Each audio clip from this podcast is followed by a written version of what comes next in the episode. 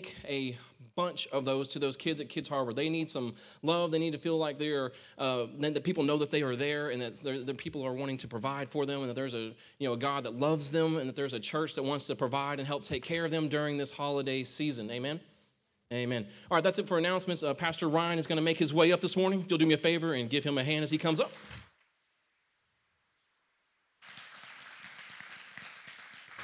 How's everybody doing this morning? Y'all excited about today? Y'all are saying he forgot the offering. well, I'm going to take that up this morning. Is that okay? Is that okay with everybody? Well, I'm glad everybody's doing good. I've had a good week. I enjoyed watching my Cowboys go 12 and 1. I'm sorry. If you're not a Cowboy fan, I'm sorry. I really am sorry. I'm joking. I like the Texans too. They're my second favorite team. And um, uh, we have lots of different fans in here. The Lord, the Lord really knew what He was doing. He brought me here. He brought me lots of competition. We got Redskin fans. The Lord help their soul, and uh, Colts fans and all kinds of fans. But I enjoy football. I'm a little sad that Friday Night Lights is over. But our boys did good this year, and I'm believing they're going to do better this year, next year. Uh, I'm a little biased because my son plays, and uh, I told him he should have played harder. It's all his fault. and, uh, but um, we got a, I got a great message for you today. We're going to dive into Christmas. I got a series we're going to start today called "Following the Star: A Christmas Journey." And uh, how many of y'all ready to take a journey with me today? I'm hoping to give you some wisdom that you've never heard before. And so, but first, I wanted to open up to Proverbs 11 24 real quick. Jerry, can we do that yet? It says, The world of the generous gets larger and larger, the world of the stingy gets smaller and smaller. And the one who blesses others is abundantly blessed, and those who help others are helped. How do you know that this is the Christmas season? It's all about giving, it's all about helping others. And we have lots of stuff going on in our community right now. Uh, the police department's fixing to do Shop with a Cop. I think at this point they're up to helping with 70 kids. Uh, it's $100 to sponsor a kid. If you want to help them with that, you can do that. Run by the police department. Give them a $100 bill. An officer's going to take that child, take them through Walmart, and let them buy whatever their heart desires for that $100. Last year we did this. We helped out. They meet here at the church and they leave from there. Me and Pastor Jennifer like being a part of it. Shelly's a part of it. We just have a blast, and the officers take these kids and they put a positive influence in their life. And you wouldn't believe what these kids asked for for Christmas. I mean, it's, it's amazing. Last year, little boy said, I just want a new pair of shoes and a coat. These kids aren't asking for extravagant stuff. They just want a coat to stay warm.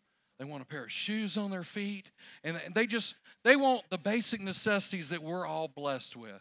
And, and so if you want to help with that, help out with that. Uh, we're going to be doing stockings for Kids Harbor because this church is about giving. Amen. We, we love to give. And uh, if you're a guest, we're not asking you to give in our offering today. This is this is on us. Just don't worry about it. And we're glad you're here. Thank you for being with us in the house of the Lord this morning. We hope you enjoy our service.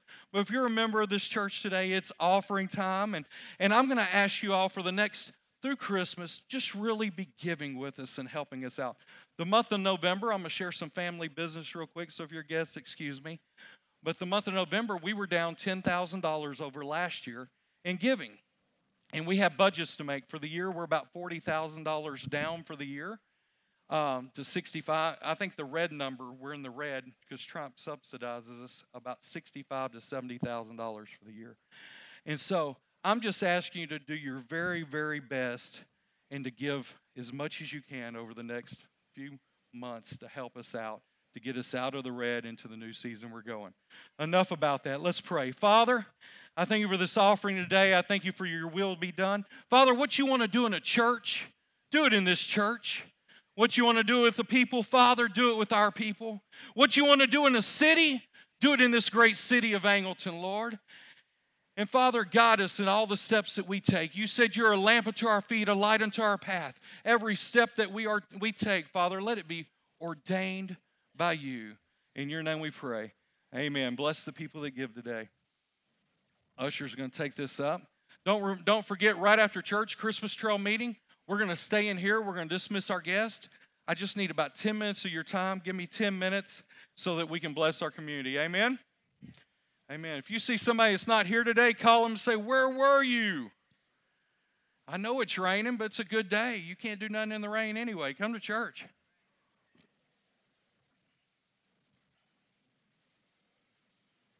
I'm going to ask you to open with me to Matthew 2 today as we get started. And my question for this series over the next three or four weeks is going to be what are you seeking this Christmas season? You know, our level of joy is, is directly affected by what we seek. What, what we seek at Christmas time is directly to directly related to what our level of joy will be.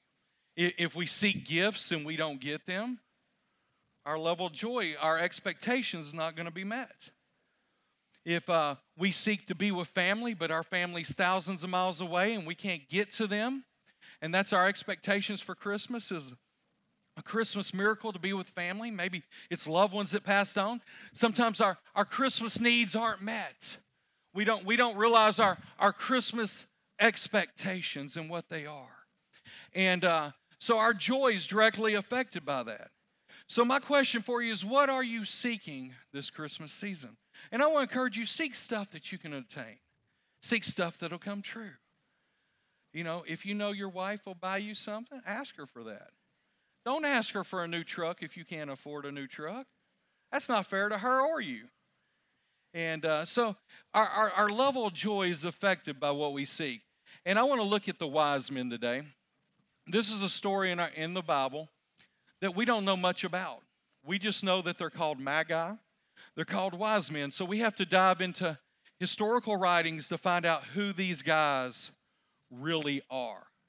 And so I want you to bear with me today. I'm going to set a scene Uh, of who the wise men really are. You know, a lot of times we let Hallmark set our scenes of what Christmas looks like. And how many y'all guys are stuck watching the Hallmark channel at home? My goodness, help me. I I'm going to make sure next time I sign up for DirecTV, the Hallmark channel is not on there. I'm not going to tell my poor wife that. She's not in here right now, so I can say that. Don't tell her either. Well, let's look at the key text for the next few weeks. Matthew 2, 1 through 12. It says, Jesus was born in Bethlehem in Judea during the reign of King Herod. And about that time, some wise men from the eastern lands arrived in Jerusalem asking, Where is the newborn king of the Jews? We saw his star as it rose, and we have come to worship him. And it says, King Herod was deeply disturbed when he heard this. Why was he agitated at this? Why was he mad at this? Those are some of the questions we're going to answer today. As was everyone in Jerusalem. He called a meeting of the leading priests and the teachers of the religious law, and he asked, Where is the Messiah supposed to be born at? So, this is an interesting question. Herod's asking, asking the guys, What does the prophecy say? Well, what did Isaiah say? Where, where did they say that, that this king this Savior, this Messiah would be born. Herod's acknowledging this fact. He's saying, Where does it say he would be born? In Bethlehem in Judea, the, they said, For this is what the prophet wrote. And you, O Bethlehem, in the land of Judea, are not least among the ruling cities of Judah. For a ruler will come from you who will be called the shepherd for my people Israel. And then Herod called for a private meeting with the wise men. This word wise men, we're going to see it a lot in the in the in our text today. They're going to be called magi, they're going to be called wise men, they're going to be called astrologers because they're all of these things.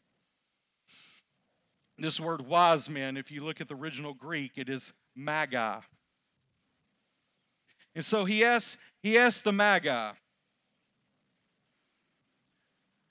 And the star they had seen in the east guided them to Bethlehem, and it went ahead of them and stopped over the place. Well, excuse me, I got ahead of myself. And then he told them, Go to Bethlehem and search carefully for the child, and when you find him, come back and tell me so that I can go and worship him too. Herod says, Go find the baby.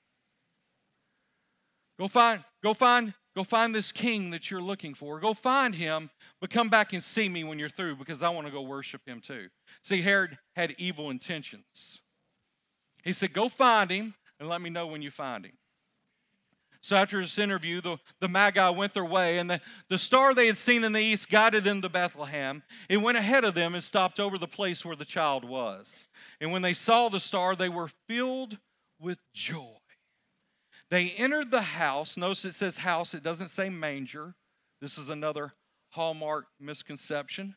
And saw the child with his mother Mary, and they bowed down and they worshiped him. Then they opened their treasure chests and they gave him gifts of gold frankincense, and myrrh.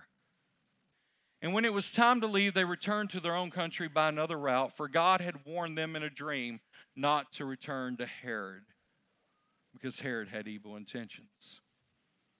Who are these magi, these wise men that we read about? All we have is, is this chapter here that explains who they are, where they're from. We know they're from the East, but we have to dig into historical writings and historical readings, and we, we have to read about them and we have to study about them to find out who they really are. And so I've been doing that over the past few weeks. I've been studying the wise men. In fact, my brain is blowing up with the word magi in it right now. And uh, it's kind of been an invasion because I'm very perplexed at who these guys are. Why were they so amazed with this star? Why did they know that he was the king? How did they know that he was the king? Uh, what, what made them say, We're looking for the king of the Jews that is born this, in this city? Why did they think he was in the city? Why did they go first there instead of to the house where the star was above? Why did they do these things? These are all questions that I've asked and I've wondered and and so I've dug deep and I've studied to answer these questions for you today. Hallmark card people tell us there are three guys. How do they get that number three? Matthew doesn't say there's three. How do they know there's three? And they put them on a Christmas card with a star, a star on camels. How do they know they rode camels? Did Hallmark dig? Did they did they study? Did they look? Or did they just draw a picture that looks pretty for Christmas to sell us cards and to sell us ornaments for our tree? Who truly are these guys? How do they know He is the one? That word wise men translates to magos, magi, or magoi. And the word actually means a foreign origin a foreign orient, a, a magician, an oriental scientist by implication, a sorcerer, a wise man. Did God really send sorcerers to find the newborn king? Or is that just a, a play on words? Are you interested now?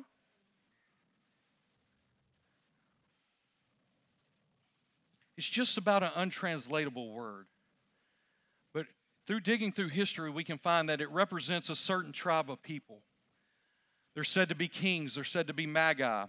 Matthew says they came from the east. He doesn't give us their names or, or anything else. He just says they come from the east. So we have to piece it together historically. And we have fascinating history, believe it or not, to pull it from. Some of them are the writings of Herodotus and, and other historians that we read about. And, and so we read about these things and, and we learn about different empires of the world in doing such. And, and in the world, we've had five, four major empires in the history of the world.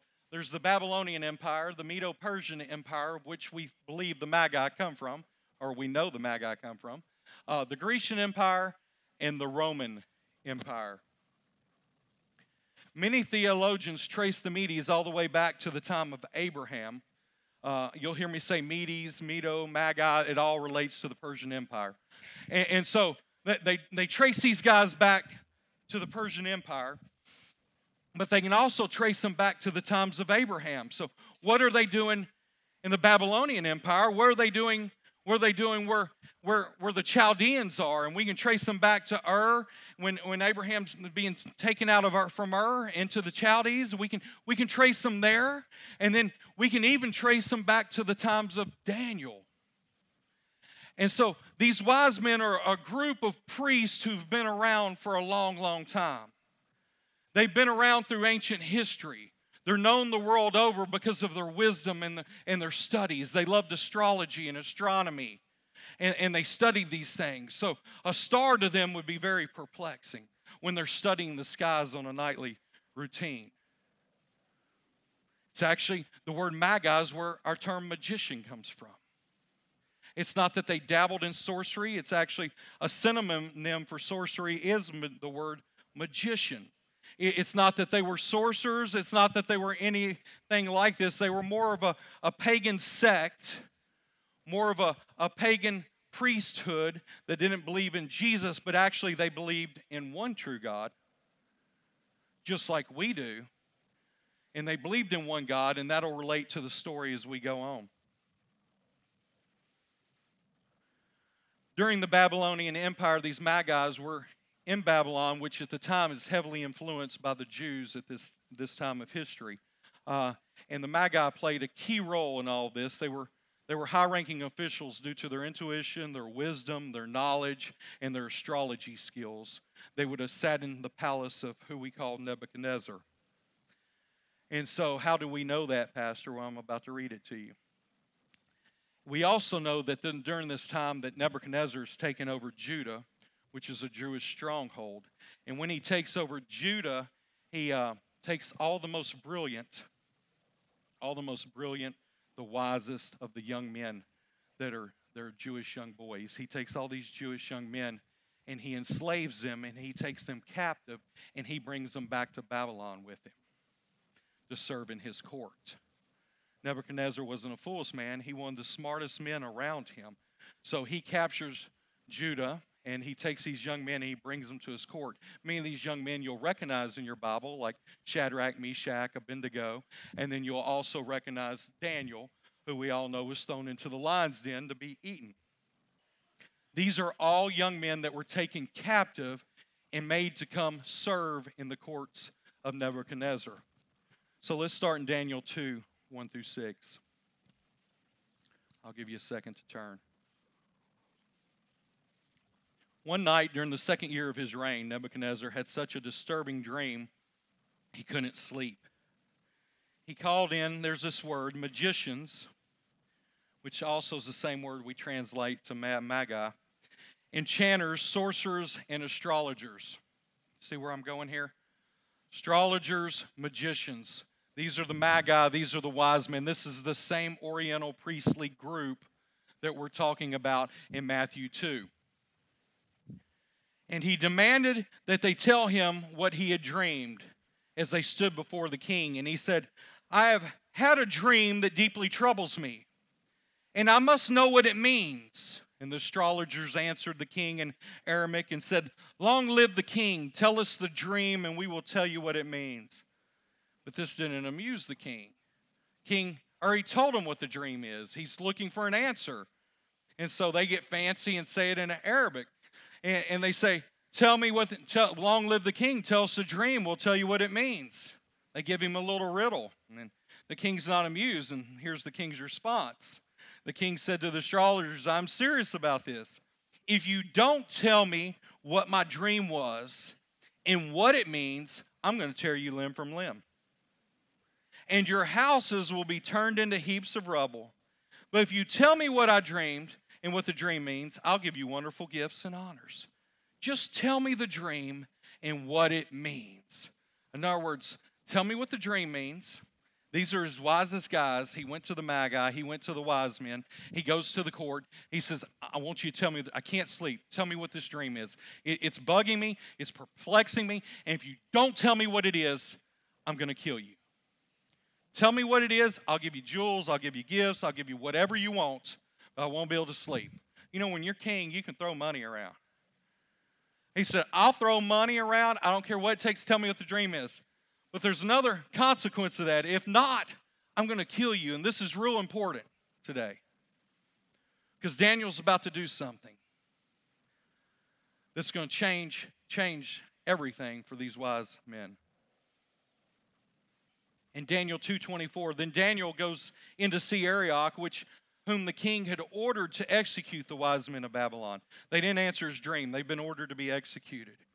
And Daniel said to him, "Don't kill the wise men. Take me to the king, and I will tell him the meaning of his dream." In other words, this is real important for history reason. Now, I want you to listen closely. Daniel saves the lives of the Magi. He saves their lives. Somebody saves your life, you have influence with them, don't you? Immediately, it gives you credibility. Immediately, they want to do something to thank you. Immediately, they want they're on your side. There, there's some kind of connection that happens. We see it through watching TV and, and watching all the cases on TV where, where people in near death situations and someone has saved their life and there's a, there's a bond that happens that lasts, that lasts almost eternally when somebody saves your life. These guys, I'm sure, are down in the dungeon at this point, and, and they're about to be killed, and Daniel interprets the dream and saves their life. The wisest men in the court couldn't do it, but Daniel did it. He interpreted the dream. Daniel 4 7 through 9. When all the magicians, enchanters, astrologers, and fortune tellers came in, I told them the dream, but they could not tell me what it meant. At last, Daniel came in before him, and I told him the dream. His name was Belshazzar, after my God. He liked Daniel so much and thought Daniel was so wise that he named him Belshazzar. He named him after his own God that he had created. Nebuchadnezzar did named him after his own God that he created. This boy has so much wisdom, I'm going to name him after the own God that I've created for myself because this boy's wisdom is beyond anything I've ever seen. And the spirit of the holy gods is in him. In fact, I said to him, Belshazzar, chief of the magicians. In other words, at this point in time, David's become chief of the Magi. He's over all of them. I know the Spirit of the Holy God is in you, and that there is no mystery too great for you to solve. Then in Daniel 5:11 we read, "There's a man in your kingdom who has within him the spirit of the holy gods." During Nebuchadnezzar's reign, this man was found to have insight, understanding, and wisdom like that of the gods. Your predecessor, the king, your predecessor, King Nebuchadnezzar, made him chief over all the magi, the enchanters, the astrologers, astrologers, the fortune tellers of Babylon. This man, Daniel, who the king named Belshazzar, has exceptional ability and is filled with divine knowledge and understanding. Daniel is literally the chief over the whole priestly group known as the Magi. He is their chief, he is over them, He's in charge of them, and He saved their life. And you say, Well, Pastor, what about when they had him thrown into the lion's den? Well, that wasn't the Magi that did that. That was the satraps. It was another, another group within the king's palace that had Daniel thrown into the, into the lion's den. That wasn't the wise men. See, Daniel had influence with these guys. He was in charge of them. At this point in time in history, they became where they, they loved him because he saved their lives. Now, some of this is my conclusion. I just want you to know that. It, it's not read in the Bible, but I'm telling you, you save your, somebody's life. This is what happened. I said, well, you know, they threw him in the lion's den. I researched it. It wasn't them that threw him in there. It was the satraps. It, it, wasn't, it wasn't the magi who did that. Don't you think if you got a guy you're working with every day, he's in charge of you, he saved your life, and you think that you've got all the wisdom, you've got all the knowledge, but there's questions you can't answer. But you got this young man this young man who believes in a one true living God who's walking with you, and he has all the answers. He can answer every dream, he can do everything that you can't do. His wisdom is beyond yours in years because he serves a true and living God, which they did not. Don't you think you'd be interested in the God he would serve? We know for a fact that Daniel is an upstanding Christian young man. We know for a fact that Daniel, Daniel has principles, that he will stand, he won't bow. It got him thrown in the lion's den. And when we see him thrown into the lion's den, what does the king say? The king says, Daniel, I know your God will deliver you. That's what the king said about Daniel. If the king's saying that about him, what are the magi saying about him?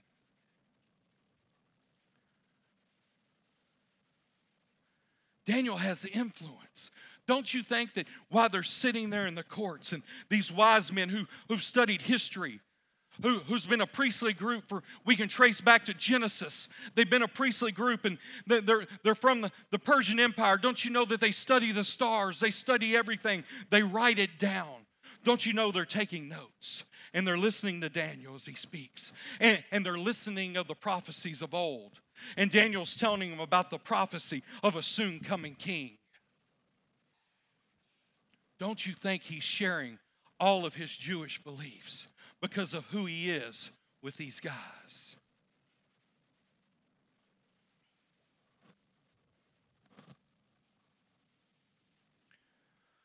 We know for a fact the Magi were religious people. We know from history that they believed in a singular God. We know from a fact that they sacrificed, just like uh, the Jewish people sacrificed animals to God. We know that they they would take the blood and they would pour it and they would consume the rest of the, of the sacrifice. We know that all the stuff that they did was, was totally similar to how the Jewish people believed. it's all similar, it's all same. So, so wouldn't you think they'd come to a realization that Daniel's God is the true living God, just like the king had? That's my conclusion. That's what I would think. Now, it's not written here, but according to history, we know that they were looking for the star. We know that they come to the city asking, Where's the king?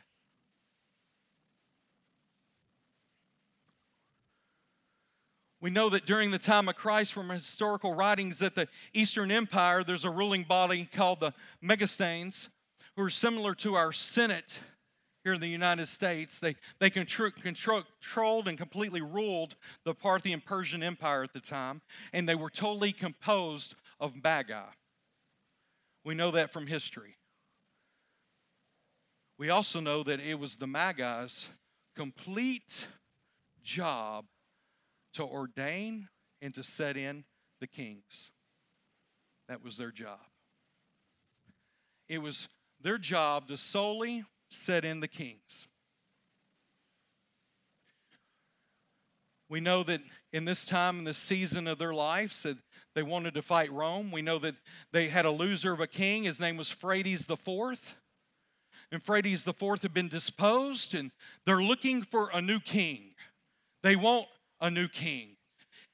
It's just my conclusion in my imagination, maybe, that through history and reading all this stuff in history that they're looking for a king, that their ancestor whose ancestors who served with Daniel, who would, we know would write, who were very educated, wise guys.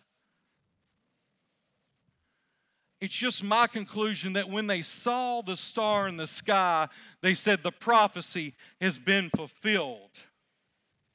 We're looking for a king, and he is here.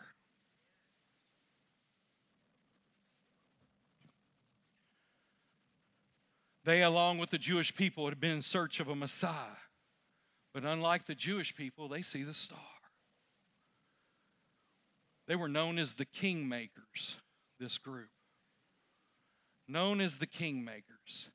Don't you think if there was a group on this earth known as the kingmakers, that God could just orchestrate things the way He does in His prophetic nature, that He could set up the Magi and he could set up Daniel's captivity to usher in the newborn king. In all of his wisdom, in all of his greatness, that he could orchestrate history where these two groups are together at the same time and they're learning all the prophecies, all the Jewish tradition, getting ready for what God is about to do. I don't know about you, but this makes me excited.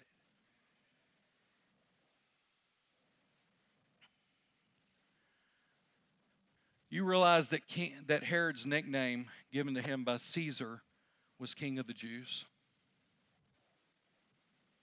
Herod's nickname that Caesar gave him was King of the Jews because he ruled over the Jewish people. He was set in by uh, Rome to rule over the Jewish people. So the Magi, let's just let's just play this out in history. And what what else do we know about the Magi is they were they were very powerful. They had money, they had influence, and they probably didn't ride into town on camels. They probably rode in on Persian steeds. They probably rode into town not alone either. They probably rode into town with the cavalry. So they see the stars that rises in the sky. And as they're studying the stars, they see something different. They see something new and they say, That's not a star in heaven. There's something different about that star. What is it? What's different about that star? And one of them said, I remember the writings of my forefathers of the prophecy of a soon coming king. And so they load up the steeds, they load up the cavalry, they load up the gold and the gifts because they're going to find a king. They prepare, they get on their cavalry, and they travel. Another misnomer is that the baby was still a little bitty baby. We know from history that Jesus was probably anywhere from one to two years of age when they find him in the house. So and we know that because Herod, Herod had them, if you read the text, Herod had them go back and look. And he said, When did you first see the star? And then he sent them to kill every baby from the year of two years of age down to make sure he covered all of it because he didn't want somebody taking his title, King of the Jews. And so they, they get on their steeds and they ride into town. They ride into town and say, Where is this king of the Jews? See, they don't go straight to the star. And why is that? Why do they ride into town? Because, see, they're expecting the king to be in the palace.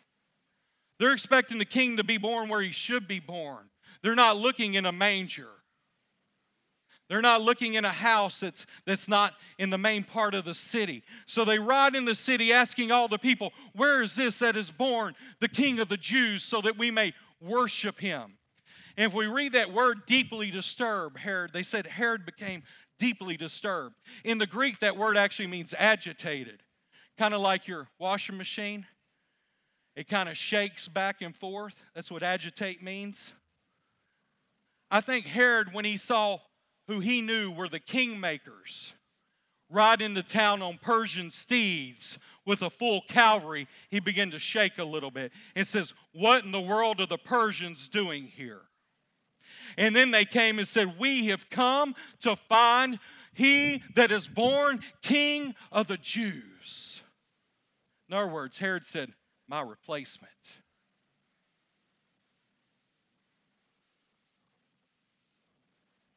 They were prepared to find a king before they ever got there. That's why they brought the gifts. That's why they, that's why they were asking where the king was. And they hadn't visited Jesus yet. They knew he was a king before he got there. How did they know that? Was it because of the prophecy they learned when they spent time with Daniel? Is it because of the knowledge they learned about the one true living God?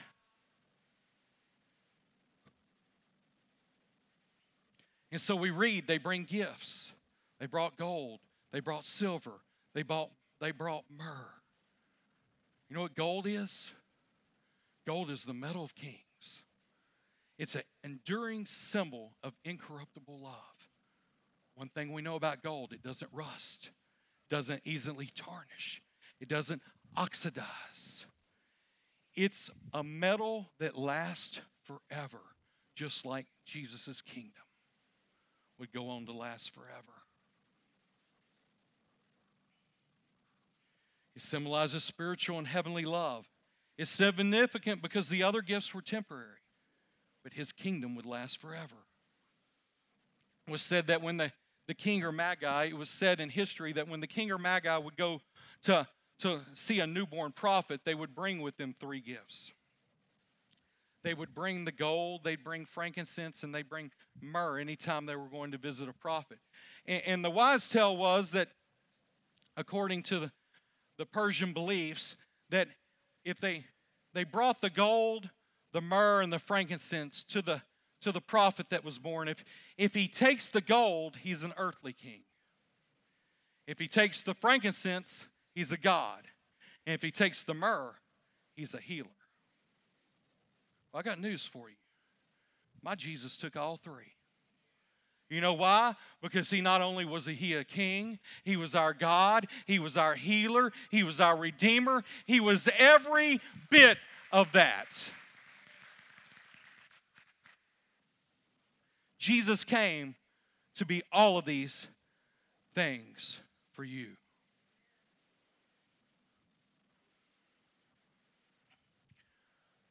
What do you seek this Christmas season? Do you seek a king? Do you seek a healer? Do you seek a prophet? What do you seek this Christmas season? Do you seek gifts? Do you seek things for yourself? Do you seek, or are you seeking Him so that you can help others? What is it that we're doing this Christmas season? Because what you seek, you normally find. I know that. When, I, when I'm seeking a new pair of shoes, I do anything I can to find me that new pair of shoes. I wear 16. It's hard to find regular shoes. I got to seek for them. I got to look for them. I don't get the latest style. I go to I go to Academy. They got one pair that fits me. I got to order them online, and so I got I got to seek for my shoes. I've got to look for them.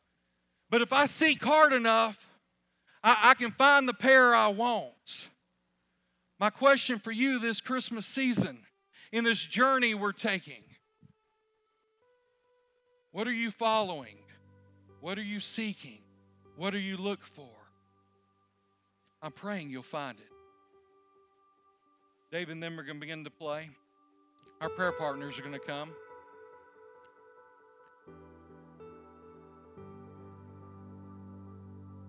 And I'm believing that the same God that could orchestrate some guys all the way from the Persian Empire to be in the middle of the Babylonian Empire during the days of Daniel could orchestrate you to be in here at this service for today.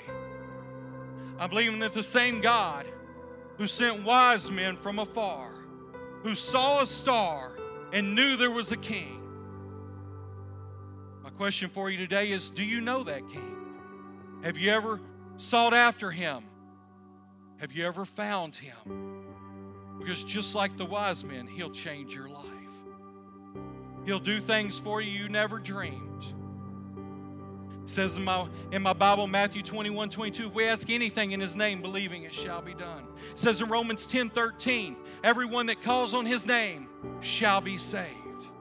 If you've never asked Jesus into your heart, you've never found him in a real way, he wants to do that for you today. All you have to do is ask, and you can receive. You can say, Jesus, I admit I'm a sinner, but I believe, I believe you're the king, just like the wise men did. I believe that you died for me, and on that third day you rose again.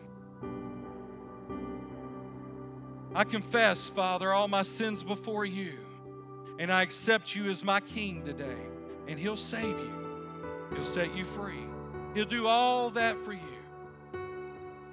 Today, maybe you need you need the other gift. Maybe you have sickness in your body and you need healing. He'll do that for you as well. I'm to ask everybody to stand with me today. The altars are open. If you're get our guests, I'm to dismiss you at this time. If you're you're a member of this church, I'd, I'd ask you to please stay for our Christmas stroll meeting today.